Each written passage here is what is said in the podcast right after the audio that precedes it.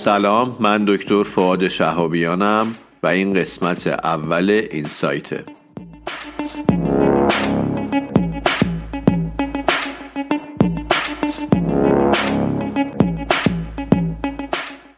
این سایت به معنی بینشه و اپیزود میانی دنکسته که در اون ما بدون هیچ توضیح اضافه‌ای با همدیگه ابسترکت مقالات رو می‌خونیم.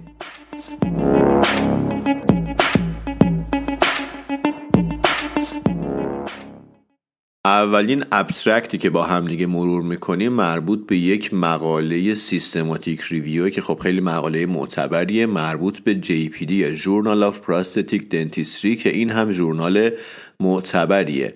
مال اکتبر 2023 یعنی که مقاله هم خیلی مقاله جدیده. یک systematic review و meta-analysis در مورد شیوع بیماری های peri-implant بیماری های اطراف ایمپلنت لثه اطراف ایمپلنت که همراه با restoration های cement-retained هستند یا restoration های ایمپلنتی screw-retained اگر بخوایم مسئله رو مطرح بکنیم مشکل رو بگیم پروتزهای ثابت دندانی که روی ایمپلنت قرار دارن می‌تونن با سمان متصل بشن به اون abutment یا می‌تونن screw-retained باشن و به ایمپلنت متصل بشن. اینا هر کدوم مزایا و معایب خاص خودشون دارن.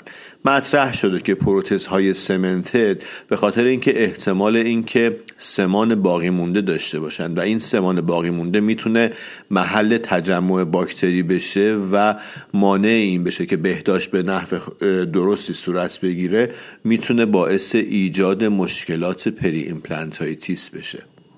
حالا هدف این مطالعه چی بوده؟ هدف این مطالعه این بوده که بیاد یک systematic review انجام بده. مقالات خیلی متعدد رو بررسی بکنه و بعد به یک نتیجه برسه. اینکه آیا میزان شیوع بیماری های اطراف ایمپلنت در پروتز های cemented پروتز های ایمپلنت cemented واقعا بالاتر از restoration های screw-retained خیلی ها اینجوری فکر می‌کنیم که مشکلات ایمپلنت اون peri-implantitis توی restoration هایی که سمان میشن بیشتر از restoration هایی هستن که با پیچ وصل میشن به fixture. این می‌خواد اینو به شکل systematic review و meta-analysis بررسی بکنه ببینه که آیا واقعا اینجوریه یا نه.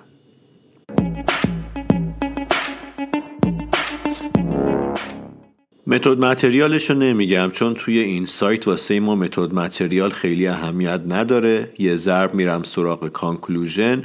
توی conclusion میگه شواهد تقریبا قطعی وجود داره که میزان شیوع peri-implantitis و mucositis در پروتزهای screw-retained و cement-retained مشابهه.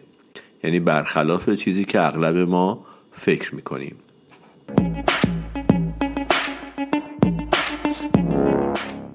خیلی ممنون که وقتتون رو در اختیار من گذاشتید. امیدوارم که اوقات خوبی رو داشته باشید.